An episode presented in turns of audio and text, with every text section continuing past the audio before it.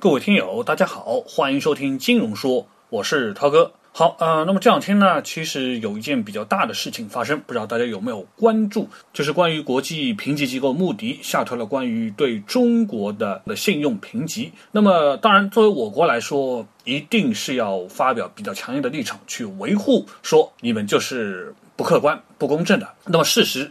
是不是一件客观的事情呢？那对什么样的一部分的人会产生一定的影响呢？那么今天涛哥就来说一说这么一件事情。那么也就是在本周三啊，美国信用评级机构穆迪呢就将中国长期本币和外币的发行人评级从 AA 三降到了 A 一。那么为什么大家如此关注呢？是因为这是一九八九年以来第一次把中国这个评级给降了。那么穆迪下调中国的信用评级呢？我们也不能说它没有预警。那么在三月初的时候呢，穆迪就下降了对中国信用的展望。这个机构就表示啊，随着今后几年的经济增长的放缓，以及中国债务的持续上升，那么中国的财政实力呢肯定是会受损的。所以呢，他们根据一些相关的调查和研究，就做出了这么一个决定。那么降级之后呢，中国的主权信用评级呢，目前是跟日本、捷克、沙特是在一个级别，比。我们的台湾跟澳门以及其他的一些国家相比呢，则会低档。那么中国财政部呢，当然是对这个信用评级被下调做出了迅速的回应，就说啊啊，你们这么做，呃，是不恰当的，对中国的这个实际情况呢，也没有一个客观的认识。那么财政部就说呢，这个穆迪关于中国实体经济债务规模。它的这个快速的增长以及相关的措施，在一定程度上面呢，都是高估了中国经济的困难性。那么也同时呢，低估了中国政府供给侧改革的决心和扩大总需求的这个能力。呃，所以说啊，我们国家就是以这样的一个方式去回应被下调。那么下调终究是被下调了，也不会因为我们一次抗议，它就马上又调回来。这就像我们经常在抗议什么萨德的问题，可是别人不会因为你一抗议就马上推翻说撤掉吧。所以说要把评级再调回来，它也会在经过一个过程之后才会再进行评估。好，呃，那我们说啊，其实穆迪的这个做法，它其实也是反映了市场上的一个观点。那什么观点呢？就是中国需要采取更多的措施来解决债务的水平以及它的这个经济增长放缓的问题。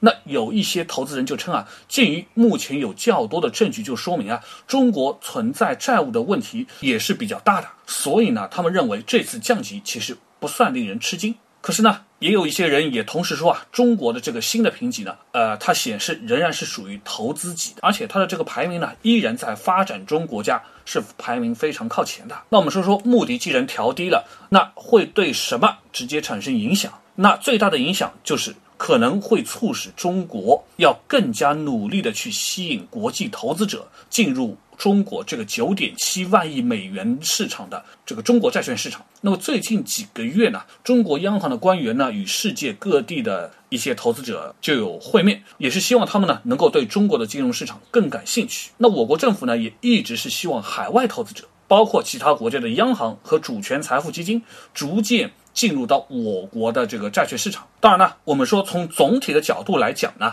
这次评级被调降呢，其实也不会影响特别大的问题。应该说啊，既然中国的这个债券的投资者主要是以境内的投资者为多，所以呢，境内投资者是不太可能因为评级的改变而抛售现有的债务的。而市场上一些境外投资者呢，其实他又着眼于长期，因为债券嘛，它本来就不是一个短期的一个投资的方式。面对评级机构给出的信用风险评估，那么中国市场其实受影响的情况呢，还算是比较小吧。那呃，回过来说啊，呃，穆迪下调中国信用评级呢，一定会影响这个债券的这么一个投资品种。更主要的是，也间接会影响到中国走出。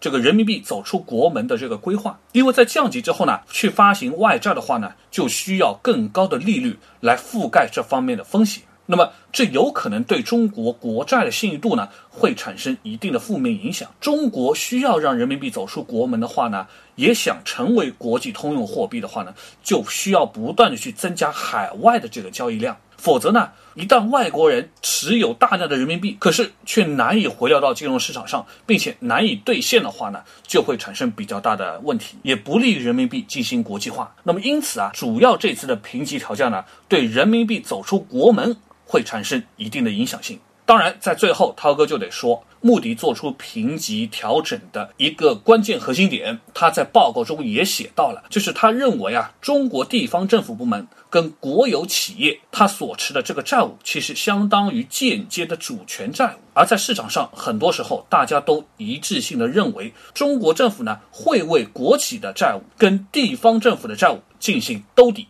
那么这类债务。它加起来得以多少呢？这类债务加起来相当于中国国内生产总值 GDP 的百分之一百十四。所以说，如果抛除掉公司债跟地方债，我们其他这些债加起来其实是非常良性的，也非常的低。可是，如果把这些全部加起来，就超过百分之一百了，这就是一个风险性的所在。